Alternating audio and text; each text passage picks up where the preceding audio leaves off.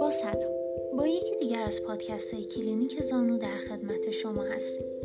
امروز می‌خوایم راجع به پروتز شانه صحبت کنیم.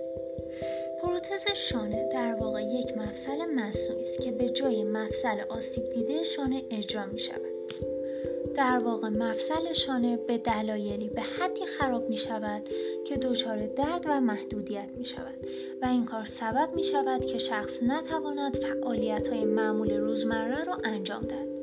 در صورتی که این درمان ها ناموفق باشد می توان از عمل جراحی تعویز مفصل شانه استفاده کرد. معمولا پروتز شانه از جنس فلزی پروتز شانه از شر دردهای مربوط به دست و شانه و کتف خلاص می شوید.